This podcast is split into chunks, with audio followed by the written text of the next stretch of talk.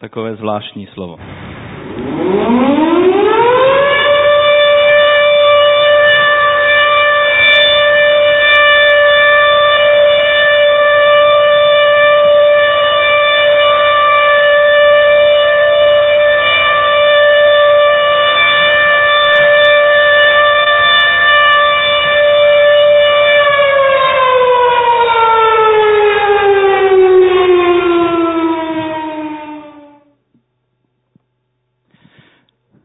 Vám ten zvuk?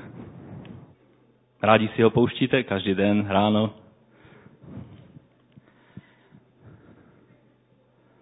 Jsou zvuky, mě při nejmenším připomíná tento zvuk hodně nepříjemné zážitky z mládí, kdy jsem prožil určitý šok s požárem, který se stal na jednom místě a já jsem byl dost malý na to, abych si uvědomil, že to nehoří celý svět a byl jsem z toho dost vyplašen a tak, taková siréna mě vždycky nahání mraz po zádech. Ale i když je tento zvuk, který jsme zrovna slyšeli, velmi nepříjemný a nahání strach, tak nám připomíná tvrdou realitu, že někde se děje něco velice nedobrého, třeba požár, povodeň.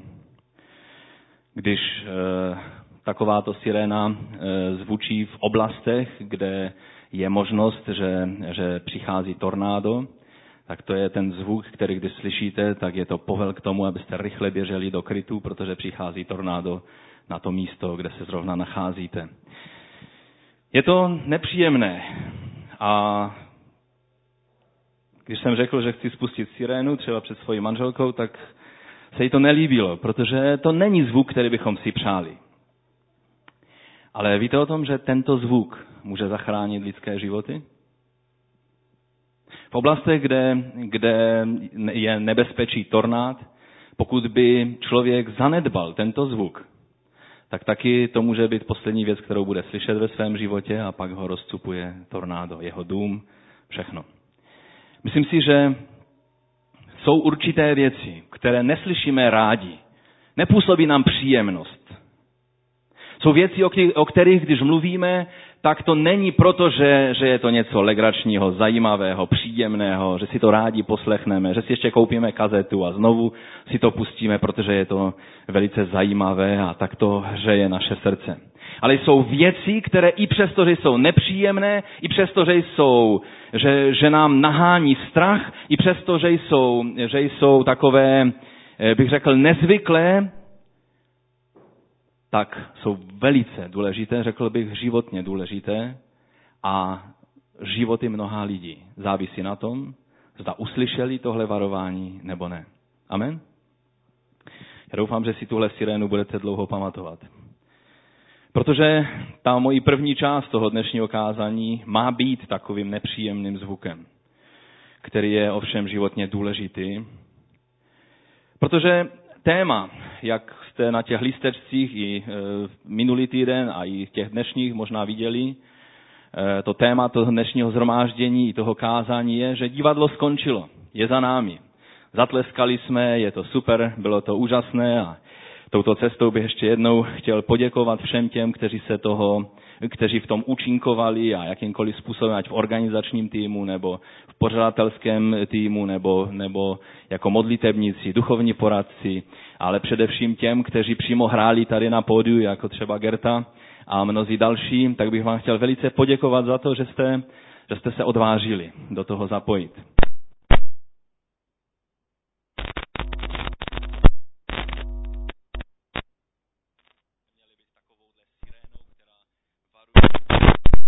To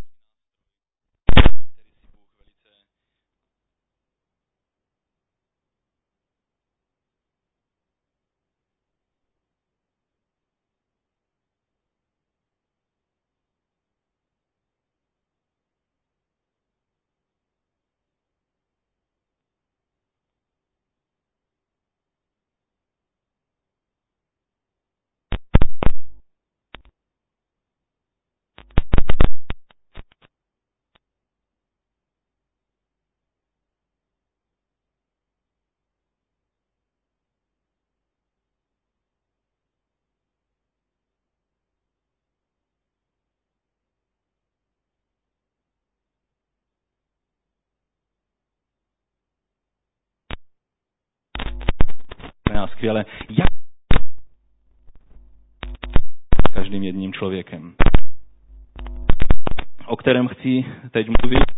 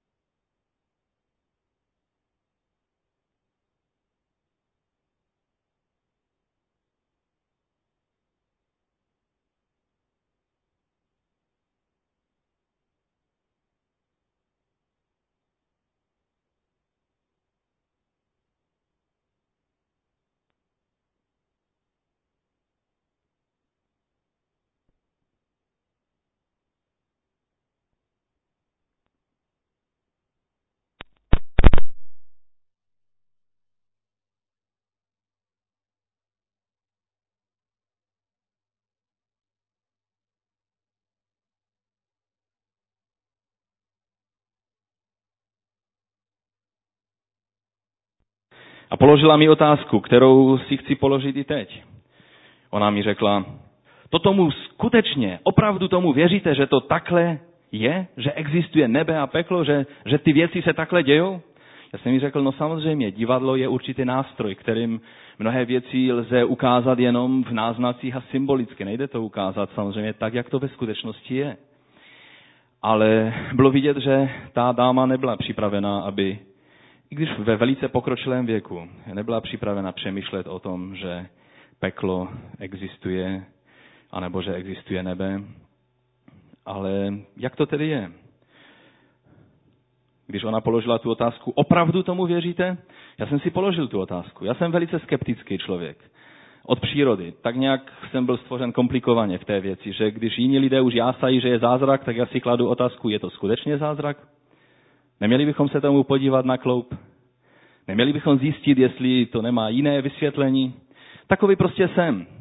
A tak i v poslední době, když jsme měli mít teď znovu to divadlo, tak jsem začal skutečně hledat v Biblii a v různých knihách a v různých materiálech, jak to je skutečně s touhle věcí. Tam někde hluboko jsem měl stejnou touhu jako C.S. Lewis, známý spisovatel křesťanský, který říká, kdyby existovala možnost, kdyby mohl zaplatit nějakou cenu za to, abych zrušil peklo, já bych to udělal. A pak se zastavil a říká, vlastně mluvím, mluvím hlouposti. Ta nejvyšší cena, ta nejvyšší cena proto, aby peklo mohlo zůstat prázdné, už zaplacena byla. Ale každý z nás máme tak někde touhu ve svém srdci.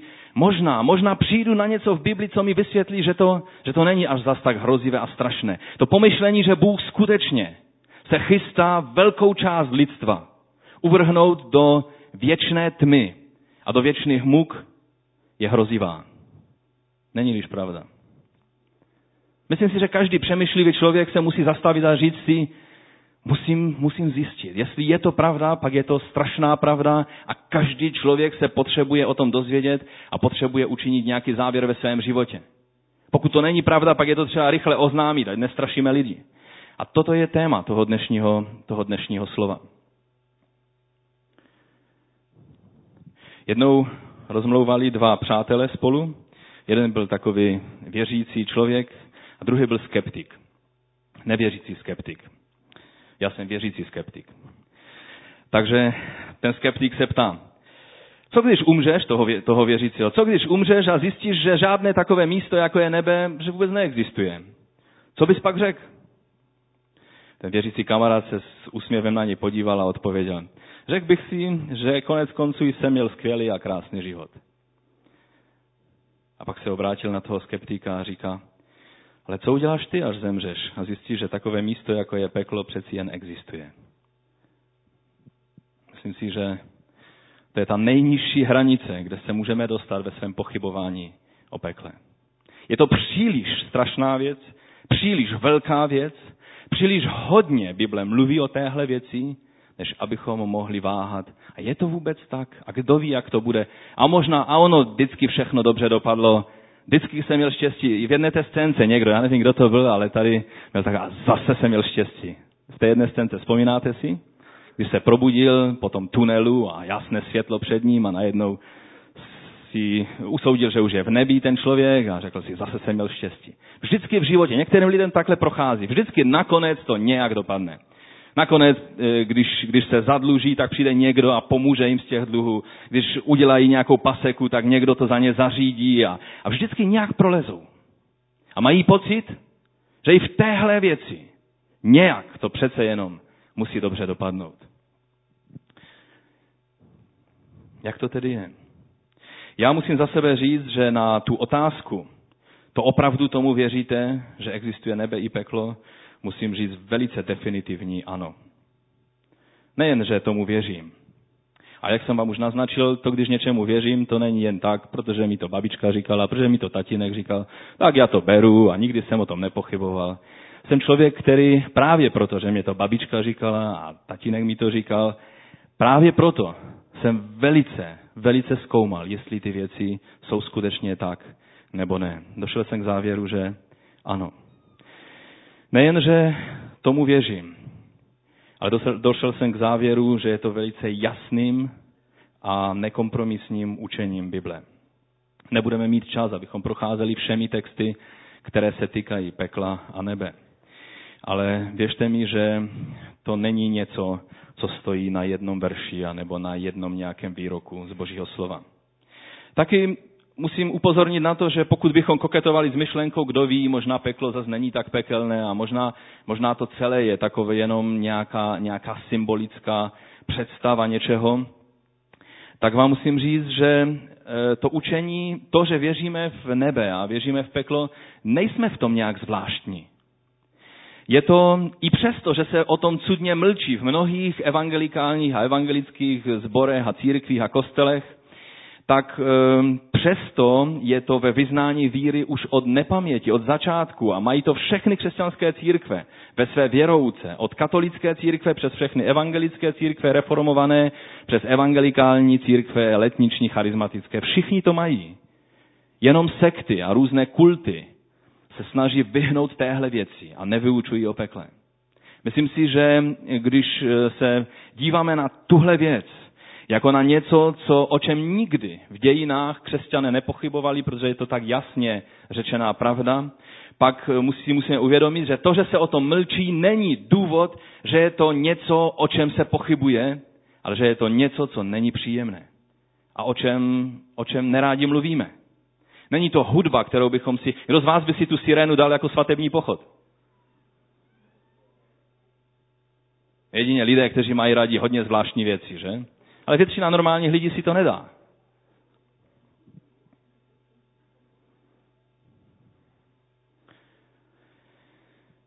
Nejen to, že je to ve věrouce všech křesťanských hlavních směrů, ale taky třeba v zemích, kde myslím si, že nejsou jenom sami hlupáci a nevzdělaní lidé. Třeba Spojené státy patří k zemím, kde vzdělanost je na dost vysoké úrovni. Při nejmenším výsledky toho, co dokazují eh, s tou svou zemí a, a s věcma, aspoň trošku o tom mluví, když Evropané říkají, američané všechno zjednodušují a jsou to takoví lidé eh, velice prostinci, jak děti. Myslím si, že výsledky mluví za sebe a ne to, jestli filozofujeme hluboce, ale pak nejsme schopni se postarat sami o sebe, což hodně často platí zde v Evropě. E, ve Spojených státech 69% lidí podle statistiky věří, že existuje peklo. To je hodně lidí. To je víc, než je procento těch, kteří tvrdí o sobě ve Spojených státech, že jsou znovu zrození křesťané. Takže když mluvíme o téhle věci, tak si můžete být zcela jistí tím, že nemluví, nemluvíme o nějakém okrajové věci. O nějakém učení, na které teprve Bohuž Vojnar v Těšíně v roce 2004 přišel a křesťané za 2000 let si to neuvědomili. Chci vám říct, že tohle je věc, která skutečně v Biblii stojí velice jasně napsána. Takže jaká je pravda o nebi a o pekle? Začneme tou méně příjemnou realitou, když jsme už teda měli tu sirénu. Takže můj první bod je, že existuje peklo a Bible je popisuje jako tu nejstrašnější formu existence ve veškerenstvu. A to je ten zvuk té sirény. Tohle je to varování. Boží slovo nám říká, co máme činit, když si uvědomíme tohle varování. 2. Korinským 5.11. Tam je napsáno, protože známe tuto bázeň před pánem, přesvědčujeme lidi. Protože známe tuto bázeň. Tam je použité slovo bázeň, ale v původním jazyce v řeckém je tam slovo phobos. Co znamená fobie? Phobos. Znamená strach, ten nejhorší druh strachu, který může existovat, že? Když známe tuto bázeň, neboli tento strach, když si uvědomujeme, že s pánem není žádná legrace, že skutečně slova, která mluví, myslí vážně a má moc je splnit. Pokud drží celý vesmír ve své moci a pokud tento vesmír čerpá z jeho energie, pak má dostatek moci, aby svá slova a svá varování splnil. A my, když známe tuto bázeň, tento strach, který jde před pánem, když bychom náhodou brali na lehkou váhu jeho slovo, protože si uvědomujeme, že existuje nebe, ale taky existuje druhá možnost, a to je věčné zatracení, přesvědčujeme lidi. Tohle je, co máme činit. Tohle je to vědomí, že samozřejmě to není jediná motivace. Protože ta nejlepší a nejúžasnější motivace je, abychom to činili z lásky k lidem. Protože chceme, aby mohli mít věčný život. Ale i to, že je druhá alternativa, že je možnost, kdy člověk skončí na věky ve věčném zatracení, má být důvodem, proč budeme přesvědčovat lidi, aby přijali tohle varování, tenhle zvuk sirény. Jak to je vůbec možné, že milující Bůh, lásky plný nebeský Otec, je schopen odsoudit své stvoření na věčné zatracení? Víte, peklo je důkazem toho, jak vážně Bůh bere naši svobodu se rozhodnout. My ji někdy nebereme vážně. Někdy si myslíme, že učiníme rozhodnutí a ono stejně, stejně to rozhodnutí bude revidováno. Ono v tomto světě jsme zvykli, že někdy, když něco řekneme, stejně se to nakonec všechno otočí jinak a, a lidi neberou vážně to, co jsme řekli. Ale vám chci říct, že Bůh je pravdomluvný a to též očekává od nás. A pokud se rozhodneš pro něco, tak Bůh to bere vážně. Pokud tím, že se nerozhodneš pro něj, mu dáváš najevo, že chceš strávit věčnost, věčnost bez něj, pak on bude respektovat tvé rozhodnutí. Nic víc peklo neznamená než to, že on bude respektovat tvé vlastní rozhodnutí, nebo lépe řečeno nerozhodnutí pro život s ním. Člověk, aby svobodná vůle skutečně byla svobodnou vůli, a to je trošku filozofická otázka, ale tak mi to odpuste, abychom mohli skutečně mluvit o svobodné vůli u člověka, pak peklo musí existovat. Nemůže existovat jenom jedna alternativa. Bylo by to jenom divadilko, když bychom si tak eh, hověli v tom, že máme možnost se rozhodovat, ale nakonec Bůh by stejně to naše rozhodnutí převládnul a dovedl nás tam, kam nás chce mít. Nebyla by to svobodná vůle, amen?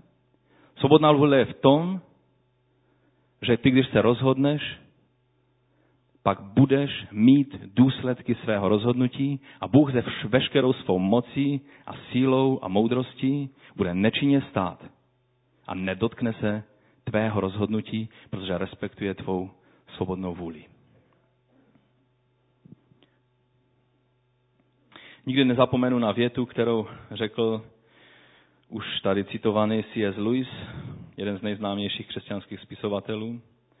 Jen tak mimochodem se obrátil když mu sloužil Tolkien, který, který je autorem Pána prstenů.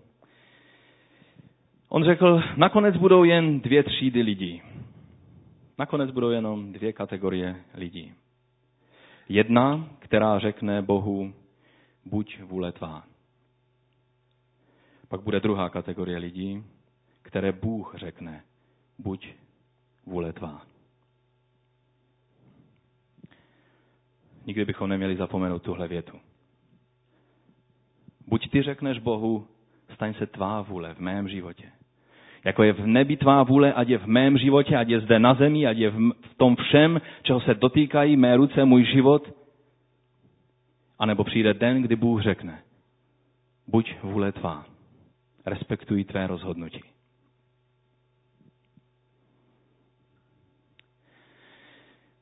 Když se díváme na peklo jako na něco strašného a špatného, tak eh, když bychom mě zaujala věta, kterou jsem četl v systematické teologii, je snad jediná, která je do češtiny přeložena, od Stanleyho Hortona a kolektivu. Tam je řečená věta, která mě e, přivedla k zamyšlení. Je tam řečeno toto. Ačkoliv se lidé pochopitelně tohoto ohnivého jezera bojí, je vlastně Bohem míněno jako přátelské vůči lidstvu. To je jako konečný likvidátor nejhorších a nejvyšších nepřátel lidstva. Musíme si uvědomit, že v ohnivém jezeře skončí především Satan, Antikrist, falešný prorok, pak je řečeno, že smrt i peklo budou uvrženy do jezera ohnivého. A kež by tohle bylo všechno. Kež by už víc lidí tam nemuselo být. Ale Bůh bude respektovat rozhodnutí každého člověka. Pro tyhle nepřátele bylo ohnivé jezero, bylo peklo stvořeno. Ne pro člověka. Takže než budeme ve svém srdci obvinovat Boha z toho, že chladnokrevně posílá lidi do pekla, než si řekneme, v takového Boha nechci věřit, který, který chladnokrevně se bude dívat, jak tam někde v nějakém místě ve vesmíru nebo, nebo v nějaké jiné dimenzi bude trápit některé, některá svá stvoření. Než takový soud ve svém srdci o Bohu učiníš, pak ti doporučím jednu věc. Je to netradiční doporučení ze strany pastora zboru, ale já ti doporučím, aby si zašel do kina.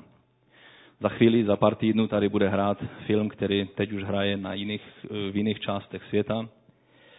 Jmenuje se Umučení Krista nebo, nebo Pašie Kristova. Tam uvidíš, čím Ježíš prošel za posledních 12 hodin, když byl na této zemi. Jakou cenu zaplatil za to, aby si ty a já nemuseli jít do pekla. Pak už nikdy neřekneš, že Bůh se dívá chladnokrevně na to, když někdo jde do zatracení. On prošel tím nejhlubším údolím, aby lidem zabránil v tom, aby skončili v pekle. Tenhle film a mnozí, mnozí říkají, že je příliš tvrdý, než abychom se na něj mohli dívat. Já tvrdím, že tak, jak je dobré jednou za život zajít do osvětimi a vidět, čeho je člověk schopen vůči jinému člověku, tak je jednou za život dobré vidět tento film, aby si člověk uvědomil, čeho je člověk schopen udělat nebo co je člověk schopen udělat svému stvořiteli.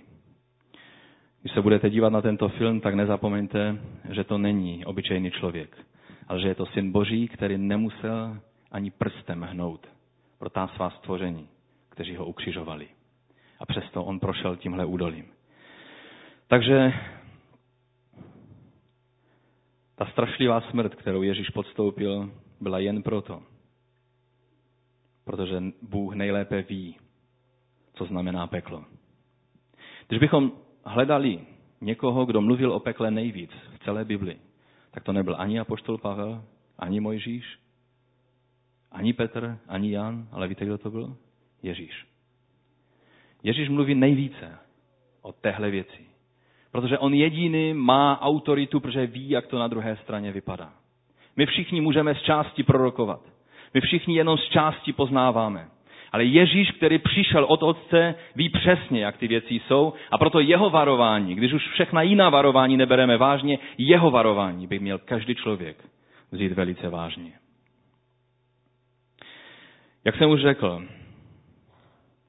peklo nebylo učiněno pro člověka. Matouš 25.41 říká, potom řekne těm na levici, jděte ode mě, prokletí, do věčného ohně, připraveného ďáblu a jeho andělům. Bůh nechce, aby lidé skončili v pekle. Ne, nestvořil tohle místo pro ně. Hřích je to, čím se člověk staví na stranu toho, kdo je na cestě do zatracení. Ďábla.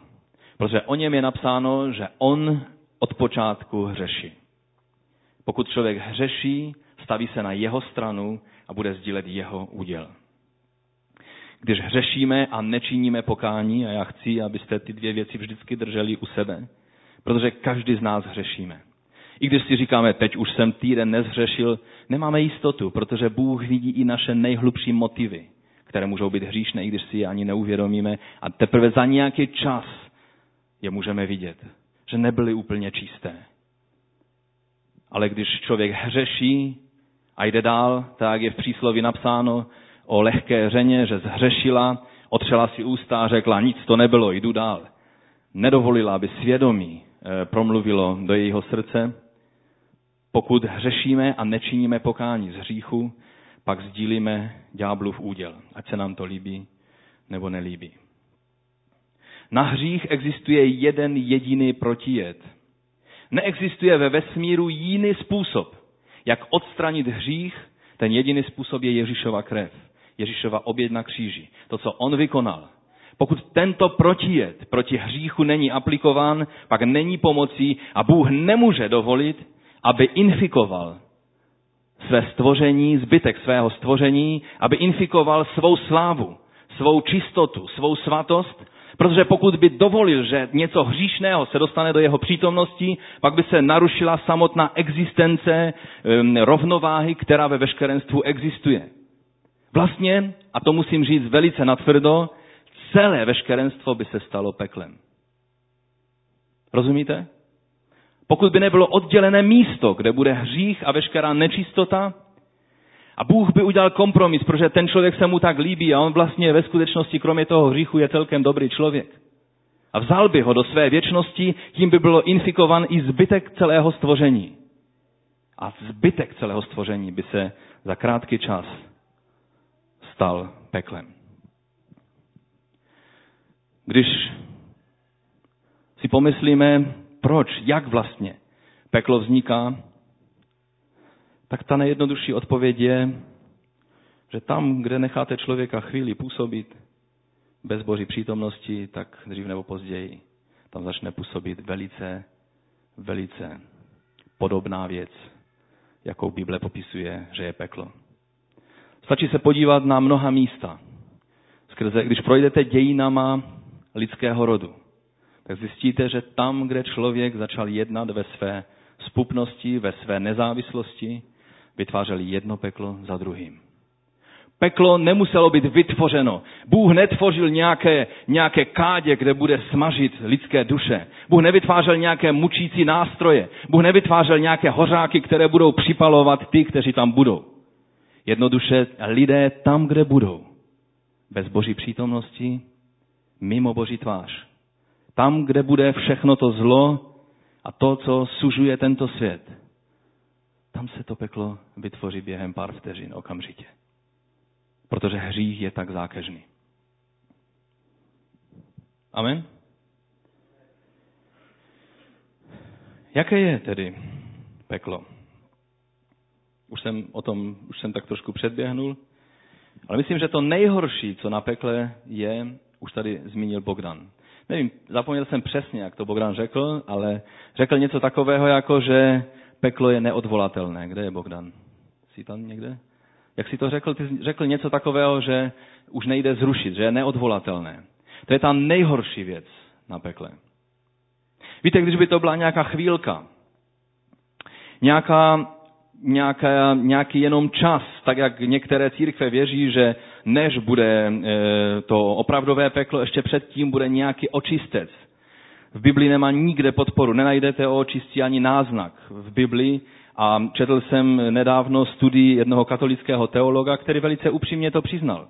On říká, nehledejte oporu o učení o očistí v Biblii. A e, pak vysvětloval, proč oni jako katolická církev věří, i když e, ta, ta, ten způsob, jak věří v očistec, se hodně posunul od toho, co bylo tradiční vyučování o očistci. To nejhorší, co na pekle je, je jeho neodvolatelnost to, že je to stav, ze kterého už není cesty ven.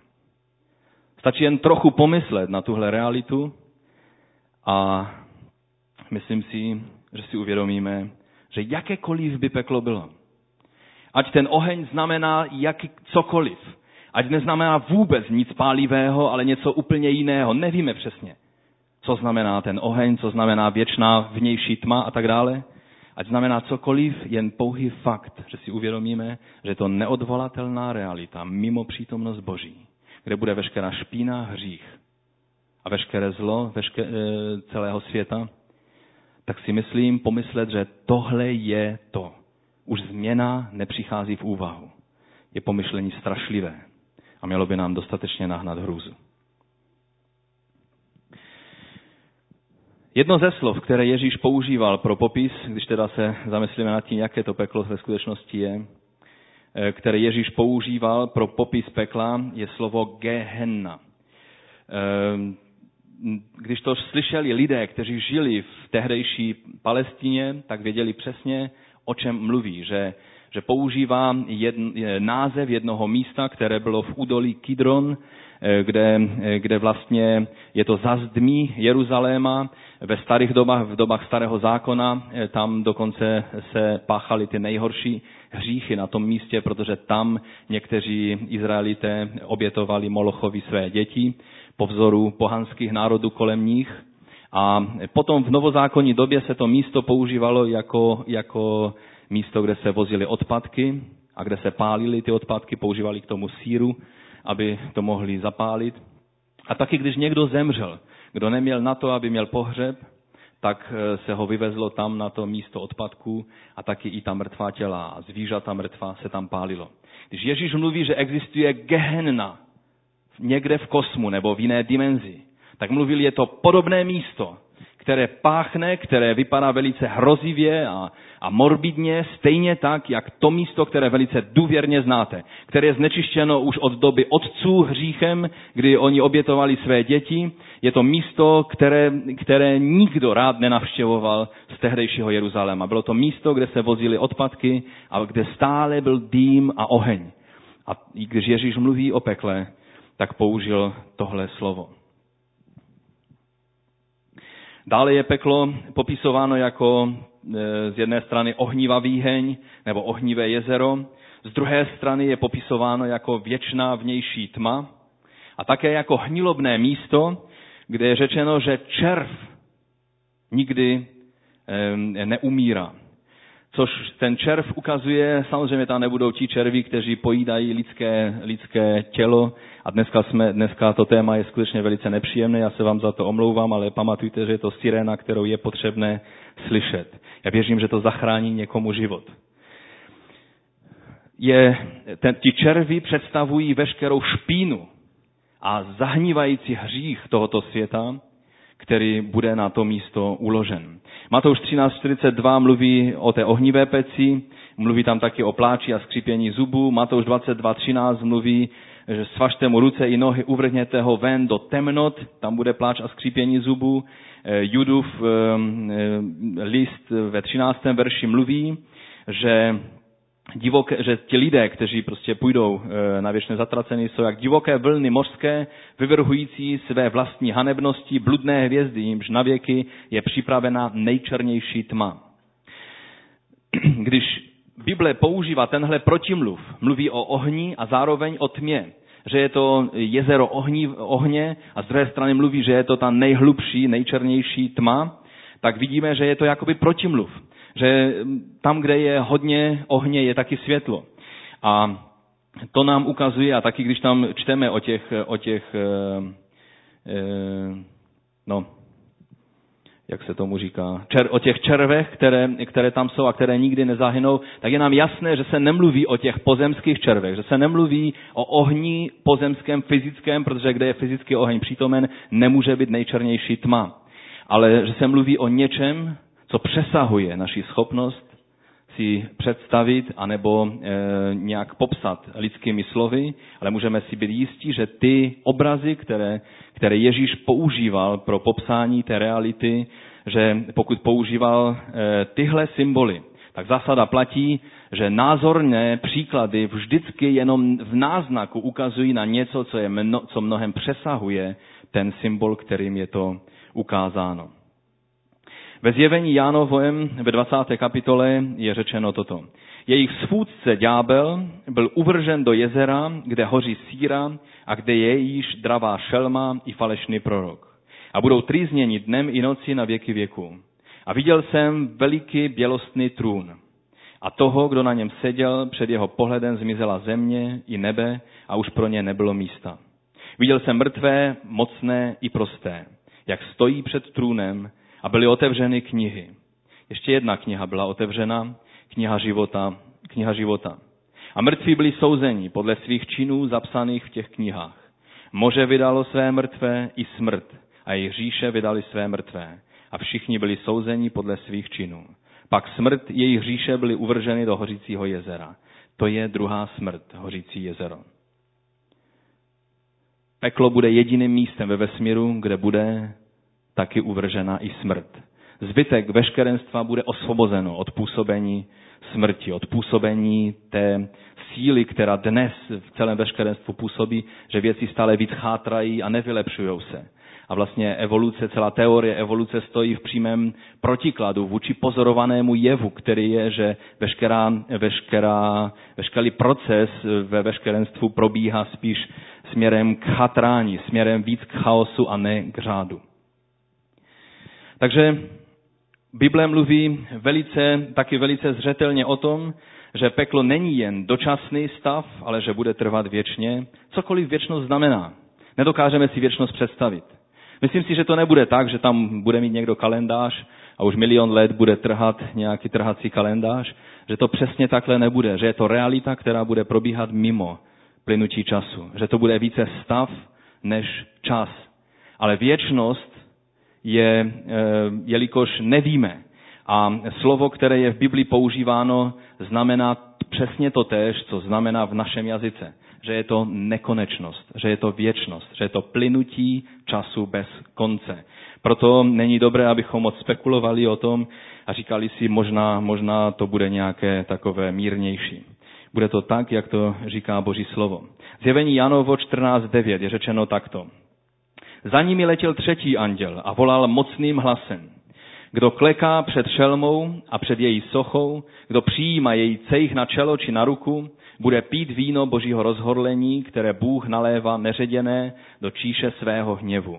A bude mučen ohněm a sírou před svatými anděli a před beránkem. A jeho muka neuhasnou na věky věků a dnem ani noci nedojde pokoje ten, kdo kleká před šelmou a jejím obrazem a nechal si vtisknout její jméno.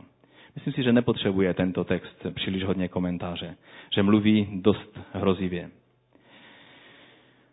Možná se nebudeme více zabývat eh, těmi otázkami, které by, by nás možná zajímaly, jak je to možné, proč a tak dále. Ehm, myslím si, že na setkání takovém, jako je třeba Alfa, kde je možnost klást otázky a diskutovat, že je to mnohem vhodnější, než abych já vám tady své představy dále rozvíjel. To, co chci říct na závěr toho, když mluvím o pekle, je, a to chci, abyste teď spozorněli, existuje horší věc, než jít do pekla. Existuje horší věc, než pouze to, že půjdeš do pekla. Ta horší věc je, víte co? Když tam nepůjdeš sám. Když tam vemeš někoho milovaného spolu sebou. Když rodič pohorší své dítě tak, že se pak oba setkají v pekle. Pak peklo bude strašná věc. Ale vyčítky, věčné vyčítky toho dítěte vůči rodiči, který nebyl dobrým příkladem. Pamatujete si tu scénku, myslím, Tondaj hrál se svým synem minulým rokem. Eh, když ten syn se ptal toho otce na různé eh, věci eh, ze sboru, už si nespomíná, já někdy tvořím pak ty scénky po svém, protože mám krátkou paměť, takže se vám omlouvám, ale takhle jsem si to zapamatoval, že tam potom padla věta, ale víš, maminka, ta chodí do sboru v neděli, ráno a odpoledne a ve středu a ona stále chodí, toho jejího náboženství stačí pro celou rodinu. Ale dobré, že jsi dobrý sportovec a budeš jako táta a tak dále. Vzpomínáte si tu scénku? Potom se ocítli ve stejné realitě. Ten syn dal na slova svého otce.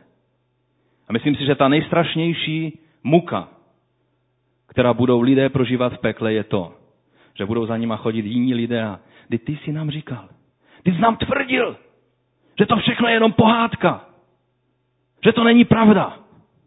My jsme dali na tvá slova. Teď nás z toho nějak dostaň.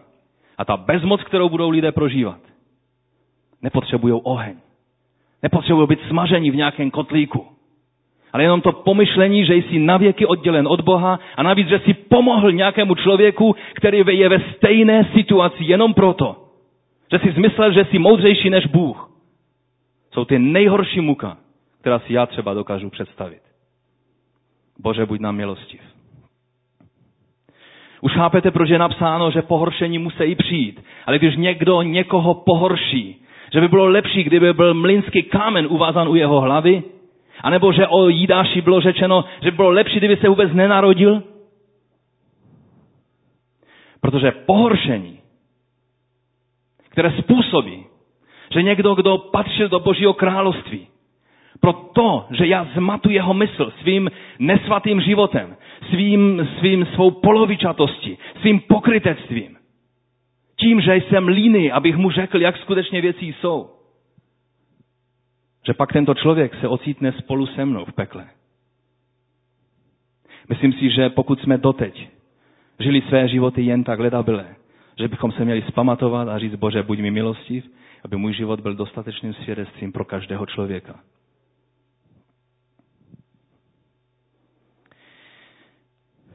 Teď dobrá zpráva. Nikdo nemusí do pekla. Nikdo. Tak, jak jste tady v tomto sálu. Od toho, kdo sedí úplně nalevo, až po toho, kdo sedí úplně napravo, kdo sedí úplně vepředu tady, vepředu tady, vzadu tam uzdí, vzadu tam uzdí a všichni mezi tím. Pokud je někdo na chodbě, i když má být tady v sálu, tak i pro tebe to platí. Nemusíš do pekla. A já tě vyzývám, udělej něco, aby si nešel do pekla.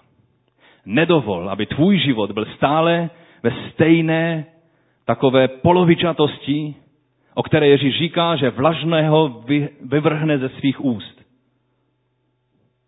Ale učin dnes, než odejdeš z téhle budovy, pevné rozhodnutí, že svůj život nenecháš v takové polovičatosti, neurčitosti, indiferenci. 2. Petrova 3, 9 až 15. Pan neotálí splnit svá zaslíbení, jak si to někteří vykládají. Nybrž má s námi trpělivost, a teď poslouchejte, protože si nepřeje, aby někdo zahynul. Pán má s námi trpělivost a nepřeje si, aby kdokoliv zahynul. Ale chce, aby všichni, řekněme spolu slovo všichni, Všichni. Je někdo vyjad z toho? Je někdo vyňat ze slova všichni?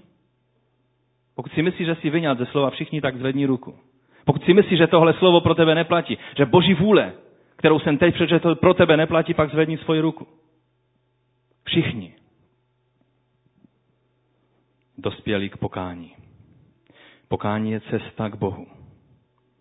Pokání znamená, že zkrachují ve svých představách změním své myšlení, metanoja, prožiju proměnu svého myšlení a srovnám krok s božím myšlením. Vydám mu svůj život, přijmu ho jako pána a spasitele. A dále je řečeno takto, proto to je od 14. verše. Proto milovaní, očekávateli takové věci, snažte se, abyste byli čistí a bez poskvrny a mohli ten den očekávat bez strachu, bez fobos, před božím soudem. A vězte, vězte, že ve své trpělivosti vám pán poskytuje čas ke spáse. Pokud si myslíte někdo, že, to se, pro mladé, že se to mladých lidí netýká, jste na omilu. Tohle jsou vážné věci. A já vám chci říct, že to není jenom kázání, no bude kázání, skončí v 10 hodin, co budeme dělat pak, nebo v 11 hodin, co budeme dělat pak. Já vám chci říct, že tohle jsou otázky života a smrti a Bůh je bere velice vážně.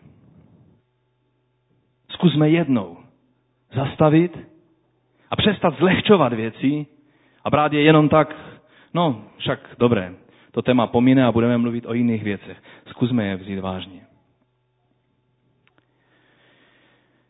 Je možnost, abychom nemuseli se strachem očekávat den Božího soudu. Tady je řečeno, a vězte, že ve své trpělivosti vám pán poskytuje čas ke spáse. Už Bogdan tady o tom mluvil. Dnes je ten čas. Čas ke spáse. Nevíš, jestli ti dá zítra čas ke spáse, ale dnes ti ho dává. Čas ke spáse. Jak vám napsal i náš milý bratr Pavel podle moudrosti, která mu byla dána u, v první Timoteově druhá kapitola třetí verže je řečeno toto. To je dobré a vítáné u našeho spasitele Boha, který chce, aby všichni lidé došli spásy a poznali pravdu, Je totiž jeden Bůh a jeden prostředník mezi Bohem a lidmi, člověk Kristus Ježíš, který dal sám sebe jako výkupné za všechny, jako svědectví v určený čas. Tady je řečeno absolutně všechno. Tady je řečeno, že Bůh nechce, aby kdokoliv zahynul, že chce, aby všichni lidé došli spasy a poznali pravdu. Taky říká, že je jenom jedna cesta k Bohu a to je jediný prostředník a to je Kristus Ježíš, který vydal sám sebe jako výkupné za nás. Takže to je ta první dobrá zpráva, že nikdo, nikdo, jak je tady na tomto místě, Bůh nechce, aby kdokoliv z lidí se dostal do pekla. Peklo bylo připraveno pro ty, kteří jsou pro něj určení, a to je ďábel a celé jeho hordy. Druhá dobrá zpráva je, že existuje nebe a Bible je popisuje jako tu nejúžasnější formu existence ve veškerenstvu. Haleluja. Jan 14.2, to je verš, který velice miluji. Je řečeno toto. V domě mého otce je mnoho příbytků. Není jen 144 místenek, tisíc místenek, jak říkají některé sekty. Ježíš říká trošku jinou věc. Říká, v domě mého otce je mnoho příbytků. Víc než 144 tisíc. Už teď, každý den, se víc než 144 tisíc lidí obrácí k Bohu. Každý den. Takže myslím si, že ta představa, kterou některé sekty mají, že v nebi bude jenom omezený počet lidí, je trošku mylná. Samozřejmě, ta realita je, že tu úzkou cestu je jen málo lidí. Ve srovnání s tím, kolik lidí žije na téhle planetě, je jen málo lidí, kteří nacházejí tu cestu, ale ta vina je taky i na nás, že nejsme dost houževnatí a vynalezaví v tom, abychom tu sirénu pouštěli lidem, aby si mohli uvědomit, že potřebují změnit svůj život. Takže Ježíš říká, jdu a nebo tak, ještě říká nejdříve, kdyby tomu tak nebylo, kdyby to bylo jinak, kdyby měli ty různé sekty pravdu, že toho míst, těch míst tam je jenom pár set tisíc, řekl bych vám to. A Ježíš si myslím mluvil o něčem, čemu skutečně rozuměl. Jdu, abych vám připravil místo. A odejdu-li, abych vám připravil místo, opět přijdu. A vezmu vás k sobě, abyste ji vybili, kde jsem já. Nebe nám je popsáno hodně zvláštním způsobem. Když e, můj čas se pomalu končí, takže nebudu mít čas, abych procházel vším, co Bible mluví o nebi. A myslím si, že o nebi mluvíme mnohem častěji než o pekle, takže k tomu tématu, my věřte, se dostaneme velice často. Ale jenom pro zhrnutí. Nebe je popsáno a je, je zase použito plno symbolů, které popisují něco vrcholně skvělého a nádherného a úžasného, Například, když lidé tehdejší doby, když Ježíš s nima mluvil, oni tehdy celé dny pracovali, aby si vydělali vůbec na nějaké živobytí. Bylo mnoho lidí chudých, kteří museli pracovat od tmy do tmy, neměli žádný odpočinek a najednou nebe jim je ukázáno jako místo, kde budou moci odpočívat, kde budou moci mít odpočinutí. Samozřejmě pro lidi dnešní, kteří vyhledávají různé e, volnočasové aktivity, tak si řeknou, co budu dělat v tom nebi. Já tam budu na nějakém obláčku sedět a budu jenom sedět a, a takhle, takhle celou věčnost sedět. Tak vám chci říct, že nebe bude přesně to, co člověk, po čem člověk touží. Bude přesně to, pro co jsi byl ty a já stvořen. Když tito lidé vrchol blaha si představovali, že by jeden den je nechali na pokoji a nemuseli pracovat a mohli mít volno, tak nebe pro ně znamenalo odpočinek, jak dlouho budou chtít. Pro ty lidi, kteří těžce sehnali nějaký krajíc chleba, tak je nebe e, ukázáno jako co? Jako svatební hostina Beránkova, kde všichni budou jíst a pít bez omezení. Nebudou muset celý den hledat, aby získali krajíc chleba pro sebe a pro své děti. Ale budou mít všeho, co potřebují, dostatek. Lidem, kteří se cítili velice, velice v té době byli ve stálem ohrožení, když e, na města přijížděly nějaké útočící armády a vyplenili město, pak pro ně pohled na město, které má veliké zdí a které má pevné brány, které nejde jen tak Eh, zbořit, tak to, bylo, to byl pocit bezpečí. Když se mohli ti lidé utíct do takovéhoto města, pak se cítili v bezpečí. A nebe je ukázáno jako město, které má pevné brány. Ty brány jsou z tak, z tak cenných a drahých materiálů, jako že každá jedna brána je učiněna z jedné jediné perly. Je tam plno různých symbolů, které se snaží ukázat, že je to něco, co si nedokážeme představit. Nový Jeruzalém, když je popisován, tak je popisován, že bude 2000 kilometrů vysoký. Takové město si nedokážu představit. 2000 kilometrů široký a dlouhý. A tím je naznačeno jen jedno, že to bude existence, kterou si nemáme spojovat s něčím, co jsme zažili na téhle zemi, protože to bude úplně něco jiného, něco skvělého. Takže nebude to nějaká plavba na obláčku a mávání křídlama, ale bude to existence plnější, než kterou prožíváš teď. Při tom všem, co prožíváš. Pokud naše dimenze, ve které žijeme, se nám zdá solidní a pevná, ty tři rozměry, které máme, tak se nám zdají takové pevné. Stačí, že bychom přidali jenom jeden rozměr navíc. Ty věci budou ještě pevnější, ještě barvitější, ještě komplexnější. A tak bychom mohli jít dál. Jednou jsem četl nějakou matematickou studii, že eh, rozměrů, které jsou možné, matematicky je jedenáct. Nedokážeme si představit, co všechno a jak všechno může existovat. Víme jen jedno, bude to skvělejší, než si dokážeme představit. Amen. Takže nebe. Třeba to, že tam nebudeme potřebovat nějaké, nějaké zdí, aby nás chránili před vetřelcí, tak je tam ukázáno tím, že ty všechny brány jsou otevřené stále, den i noc. Když si se brány zavíraly, aby tam někdo nežádaný nevstoupil. V nebi už tahle potřeba nebude. Jak budou vypadat ty příbytky, o kterých Ježíš mluví? Jedno víme, že to tělo, ve kterém žijeme a to všechno, ty jistoty a ten tvůj krásný dům a to všechno, tak Bible ukazuje, že je to chatrný stan ve srovnání s příbytkem, který nás čeká v nebi. To tělo, ve kterém žiješ, které je tělesné, se dá jen, jen velice nepatrně srovnat s tělem duchovním, které bude stejně jako stan ve srovnání s nádhernou vilou tak rozdílný. Taky je nám řečeno, že vše bude nové. Bible mluví o novém Jeruzalému, o nové zemi, o novém nebi.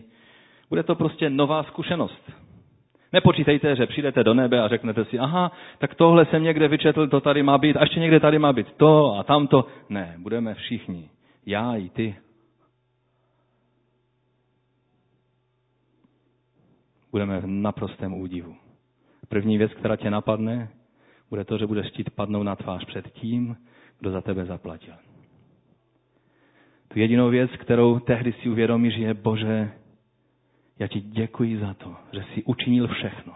I to, že jsi mě tehdy zastavil dost nezdvořilým způsobem v mém životě a že jsi mě srazil na kolena. Že jsem se modlil v pokání a že dnes mohu být tady.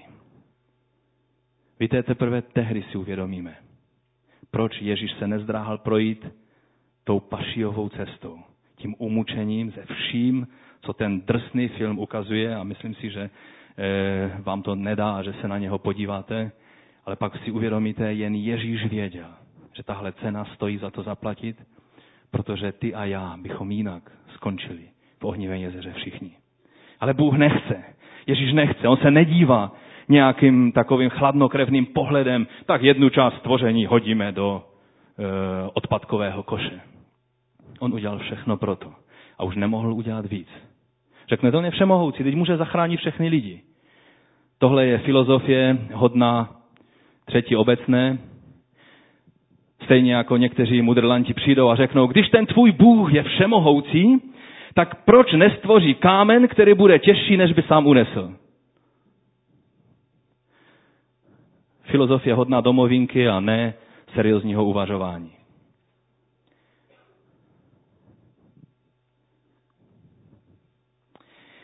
Existuje ovšem lepší věc, než jít do nebe. Teď už víte, co to bude. Že? Co může být lepšího, než se dostat do nebe? Mít tam hodně svých přátel, kteří jednoho dne přijdou za tebou a řeknou, já ti děkuji za to, že se tehdy měl si halušku v krku a, a vím, celý se spotil a byl si z toho nervózní, ale řekl si mi, Řekl si mi o Ježíši. Řekl si mi, co mám udělat, abych dnes mohl být tady. Nemusím, já nemusím mít zlaté ulice v nebi. Já nevím, možná vy ano. Já nemusím mít křišťalové moře, o kterém se tam píše. Zlato z jedné strany je zlaté a z druhé strany je průhledné, jako křišťál a tak dále. Ty věci, ty věci jsou nádherné. Ale když bude jedna duše, která za tebou přijde a řekne, já jsem dnes už měl být v jezeře ohnivém, ale jsem tady, protože jsi přišel jednoho dne za mnou a zastavil si mě na mé cestě do pekla. A mohl jsem přijmout Boží milost. A dnes jsem s tebou tady. A oba dva spolu budeme moci padnout před pánem na tvář a zdát mu chválu. Existuje lepší nebe? Čím víc takových lidí tam bude. Je řečeno, že ti, kteří hlásali spravedlnost ostatním, se budou skvět jako hvězdy. Samozřejmě to nejdůležitější je tam být. Protože Pavel varuje před tím, že by s jiným kázal a sám byl zatracen. To by nedávalo smysl. Tak jak v té jedné scénce, ten člověk, který eh, tomu svému příteli, tomu podnikateli mluvil o Bohu, ale pak sám žil ve hříchu. Tohle není Boží vůle. To lepší, než být sám s odřenýma ušima v nebi, je, když tam budou mnozí lidé, kteří budou moci říct, tento člověk mi vydal svědectví o Kristu. Povstaňme k modlitbě. Haleluja. Pokud jsi ještě neučinil rozhodnutí, pokud jsi ještě neučinil rozhodnutí, že svůj život nedovolíš, že tvé rozhodnutí nedovolíš, aby zůstalo nečinné. Na základě těch informací, té sirény, kterou jsi dnes slyšel, pokud toužíš učinit závěr z toho všeho, co jsi slyšel, tak jak jsem citoval na začátku toho C.S. Louise, nechceš být v té kategorii lidí, které Bůh řekne, tak ať se stane podle toho, jak žádáš. Ale chceš být v kategorii těch lidí, kteří řeknou, buď vůle tvá v mém životě, abych mohl navěky žít s tebou. Pak můžeš zvednout svoji ruku. Pokud si tak ještě nikdy neučinil, nejdříve se zeptám těch, kteří ještě tak nikdy neučinili. Víš, že ještě si nikdy vědomé rozhodnutí pro úplné vydání života Ježíši neučinil nebo neučinila, pak můžeš pozvednout ruku a dát to najevo.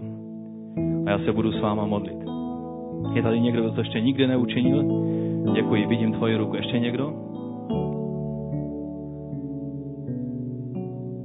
Ano, vidím druhou ruku. Ještě někdo?